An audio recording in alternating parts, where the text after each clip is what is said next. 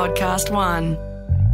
Hello, welcome back to Kochie's Easy Steps to Financial Success. I'm David Koch and I'm on a mission to help you fulfill your financial dreams.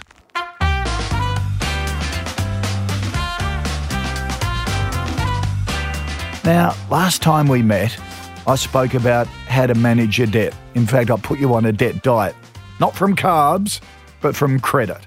So now that you're watching where your money goes and hopefully saving a bit, it's time to talk about your costs and cutting your costs. Look, you work so hard to earn every single dollar and you shouldn't have to constantly stress to make ends meet. It's the mounting pile of bills, while still trying to fund a decent lifestyle, that causes most of our financial heartache.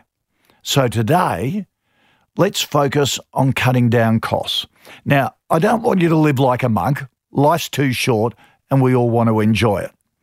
But let's focus on those financial leaks, which I reckon are just plain stupid and a horrible waste of money, when there are sensible alternatives which will have no impact on your lifestyle. Think about it. Bottled water? Come on, really? This is such an amazing first world waste of money.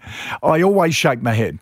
We whinge about paying one dollar fifty a litre for petrol, but are happy to pay two dollars fifty for three hundred fifty mils of water we can drink for free out of the tap. At two dollars fifty a day, that's seventeen dollars fifty a week, that's nine hundred ten dollars a year you're spending on bottled water that you can get for free out of a tap and use that money a whole lot better. Another horrible waste of money are cheque accounts and bank branches. Repeat after me, I will not enter a bank branch again. I will never write a cheque. I will never receive a paper statement again, because you're paying fees on all of those. Instead, go to websites like canstar dot com dot a u, rate city dot com dot a u or finder dot com dot a u and find and compare online transaction accounts your financial institution offers for no or low fees. And delivered food services. Come on, I know it is fashionable to have lunch or dinner delivered to home or office.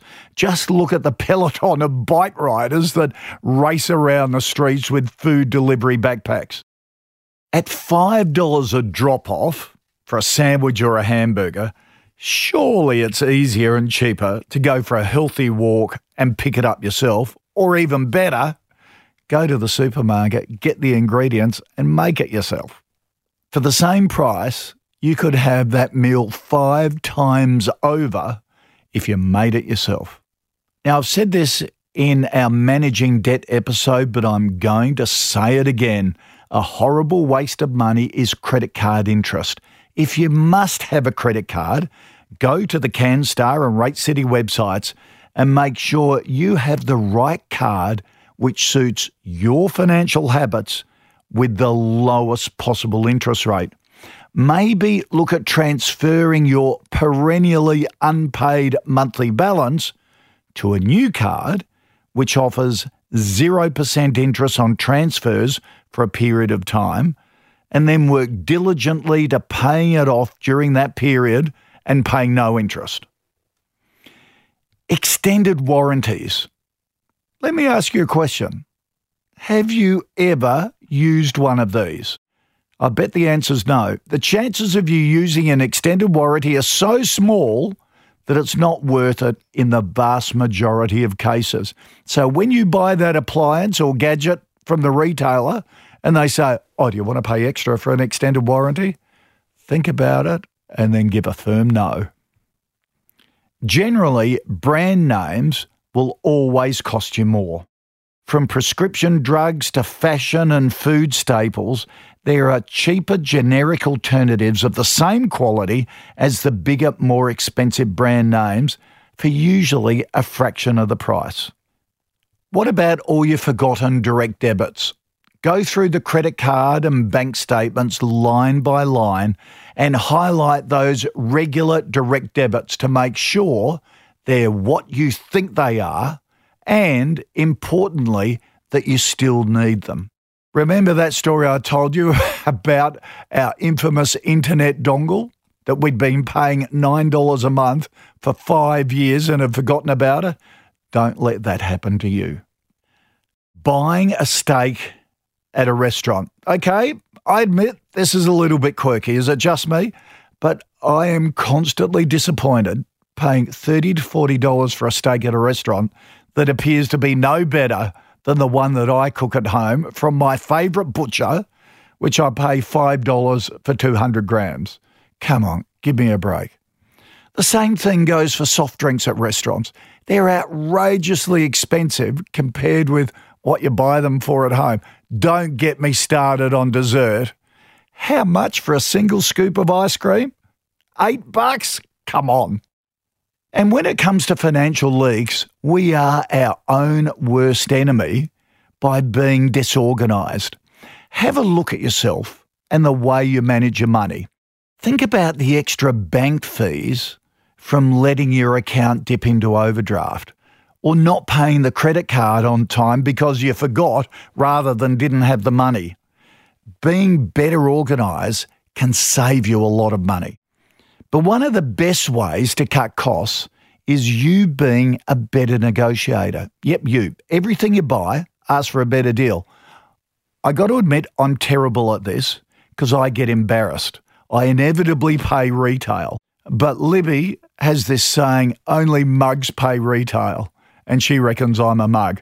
But she constantly bargains on everything and she gets results. I got to admit it infuriates me, but I love her for it. And I've learned from her that it's all about the power of negotiation. And she has some really clearly defined tactics that work. First up, be private. You see, a salesperson is less likely to negotiate with you if they know they're going to have to give that same deal to ten other shoppers nearby.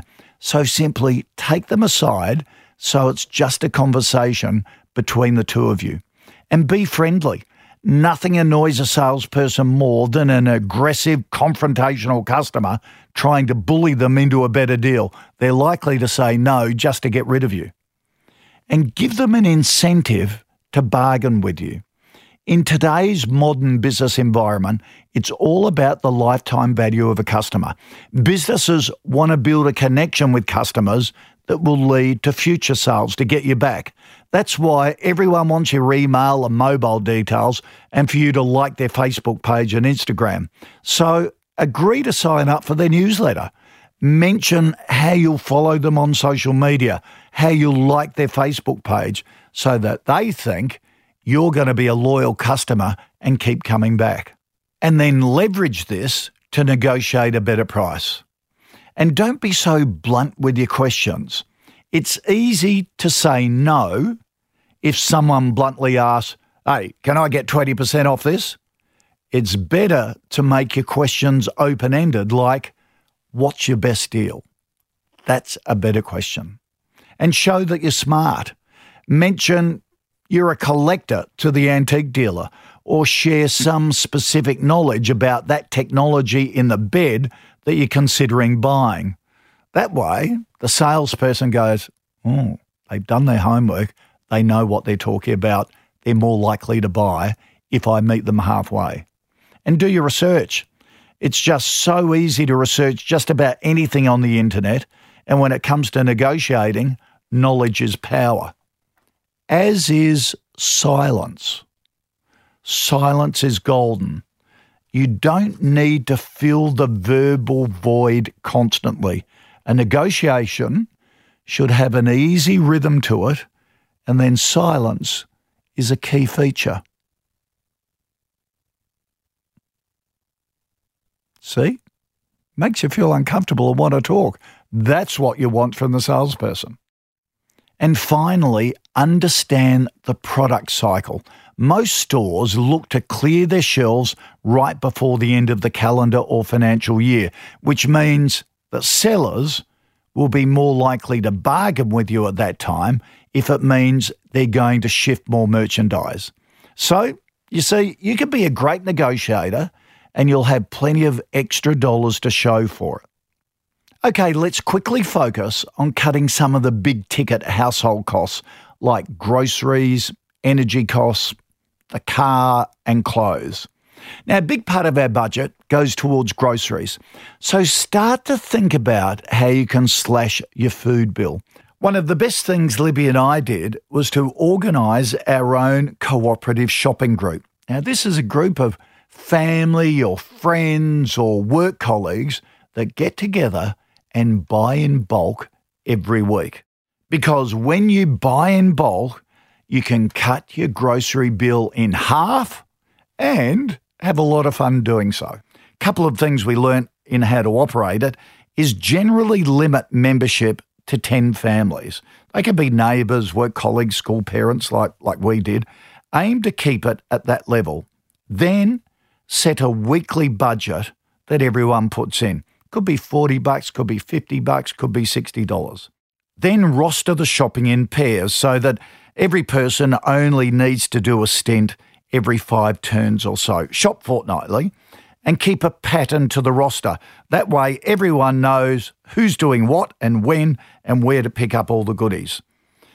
Deal only with store managers. That way you develop a personal relationship. Discuss with the manager what's cheap and the quality of what's available at the time of each shopping trip. And while one person is packing the fruit and veggies, the second person is writing down all the prices. Remember, you're shopping for ten and the supplies have to be easily divisible by ten. Each family, for example, may get half a watermelon, an ice cream container of grapes or a certain number of oranges. And make sure there are ten boxes to take away so you can divvy it up. Shop in the morning, one day a week, say a Wednesday, and families can then pick up their boxes in the afternoon or early evening. And have a meeting of all the members of your little co-op at least every two months. I reckon you'll cut your grocery bill in half and have a lot of fun in doing it. Now we've got your grocery costs down, let's tackle the energy bill, which for most households can be huge. Here are five quick power savers that will cost you less in the long run, because so much of your money simply goes out of the window. Number one, make sure you've got insulation, especially ceilings, but also floors and walls depending on their construction. It's simple. When you've got insulation, you need less heating or cooling. Seal out any drafts. Weather stripping around doors, windows, floorboards and chimneys. Also seal any gaps where floors, walls and ceilings don't join. And those windows. Curtains with pelmets. The heavier the material, the better. Overlap the curtains or make as close-fitting as possible. Windows are where the heat goes out in winter and the heat comes in in summer. Tackle the hot water service. Low-flow shower heads, cold water washing, and set the dishwasher settings to the lowest temperature to save money. When it comes to the fridge, run no lower than four or five degrees Celsius. Keep the rear coils clean and clear of the wall, and check rubber door seals on older fridges. And that bar fridge, sorry fellas, you got to get rid of it. It is arguably the biggest energy waster in your house.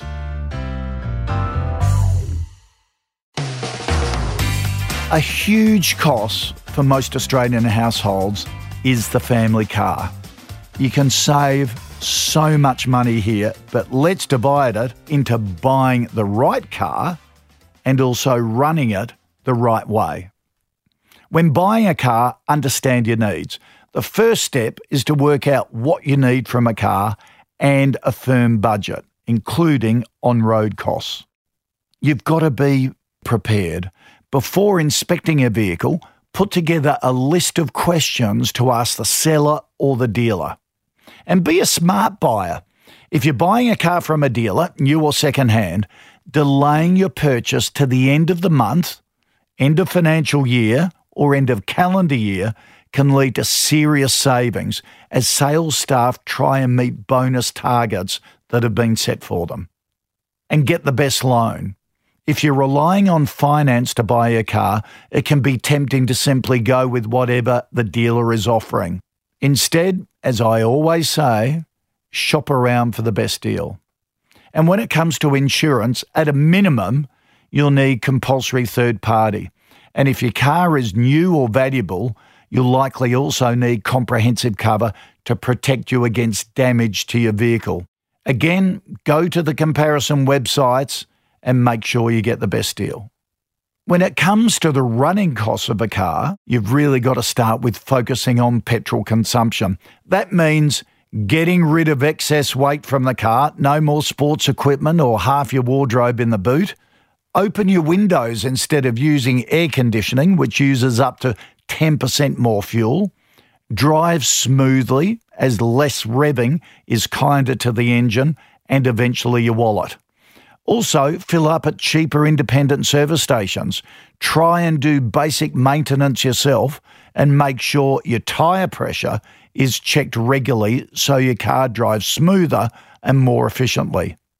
Also, inquire as to whether there are colleagues or kids' classmates that live in your area and offer to share journeys to work or kid pickup.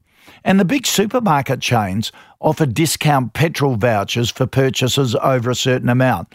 While it may only be four to ten cents a litre, every little bit helps. And finally, you can also look good on a budget. You just have to be a little more adventurous with your shopping habits. I've taken these tips from my wife Libby and my three daughters, and they have got this down pat. First up, garage sales and recycled clothing shops and eBay often have clothes that have been hardly worn. Also think about selling your old clothes on eBay or apps like Depop. Another idea my daughters used is clothes swapping parties, where they get a whole group of friends together with the clothes that don't fit or just want to change and swap them with each other and have a few glasses of champagne on the way. Formal wear can also be borrowed, which saves on hire or buying costs. And just think about it. That special item you buy for, say, a wedding or a formal function, how many wears do you actually get out of it? If you're able to sew, you can make some big savings. Look at the remnants table at the fabric shops and buy a few different cloths. If you can't sew, a friend who would like to earn some extra cash may do it for you. And of course, buying at the end of season sales has saved us all a lot of money. So that brings us to the end of this episode on cutting your costs. Hopefully, I've given you some great ideas, starting with what I think are those stupid wastes of money. So don't waste your money on those stupid financial leaks. Try and be a better negotiator. Maybe look at setting up a cooperative buying group. Use those power savers to cut down on energy costs. Think about how to buy and run your car a whole lot smarter.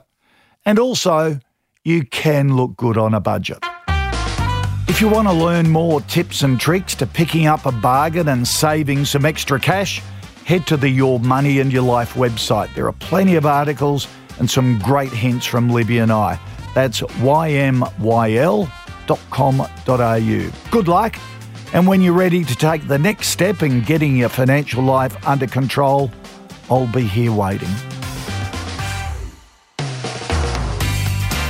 Kochie's Easy Steps to Financial Success was presented by David Koch and created in collaboration with Podcast One Australia. Producer, Melody Ruiz. Executive Producer, Jennifer Goggin. Sound production by Darcy Thompson. For more episodes, listen for free at podcast one australia dot com dot a u. Download the free Podcast One Australia app or search Kochie's Easy Steps to Financial Success podcast.